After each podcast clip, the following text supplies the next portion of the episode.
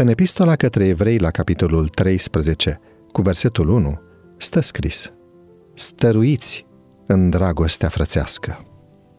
Nici un membru al familiei nu se poate închide în sine.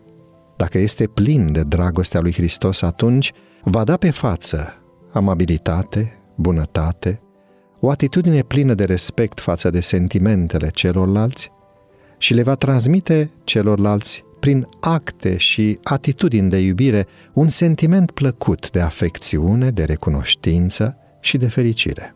El va demonstra că trăiește pentru Isus și va învăța zilnic la picioarele sale, primind lumina și pacea Lui. Cea mai atentă cultivare exterioară a bunelor maniere nu este suficientă pentru a înlătura complet irascibilitatea, judecata aspră și vorbirea nepotrivită. Adevărata înnobilare nu se va manifesta niciodată atâta vreme cât eul este considerat obiectul suprem. Dragostea trebuie să domnească în inimă. Un creștin adevărat își primește motivația acțiunilor din dragostea sinceră pentru învățătorul său. Din rădăcinile sentimentelor sale față de Hristos izvorăște un interes neegoist față de frații săi.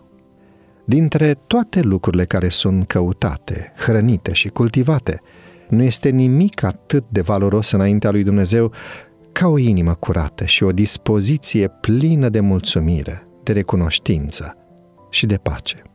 Dacă armonia divină a adevărului și a dragostei există în inimă, aceasta se va manifesta în cuvinte și în acțiuni. Spiritul adevăratei bunăvoințe trebuie să locuiască în inimă. Dragostea îi dă celui care o are har, maniere alese și un comportament plin de farmec. Îl aduce pe om în armonie cu Dumnezeu, pentru că ea este o însușire cerească. Nu-i îngăduiți egoismului să trăiască în inimă sau să găsească loc în căminul vostru.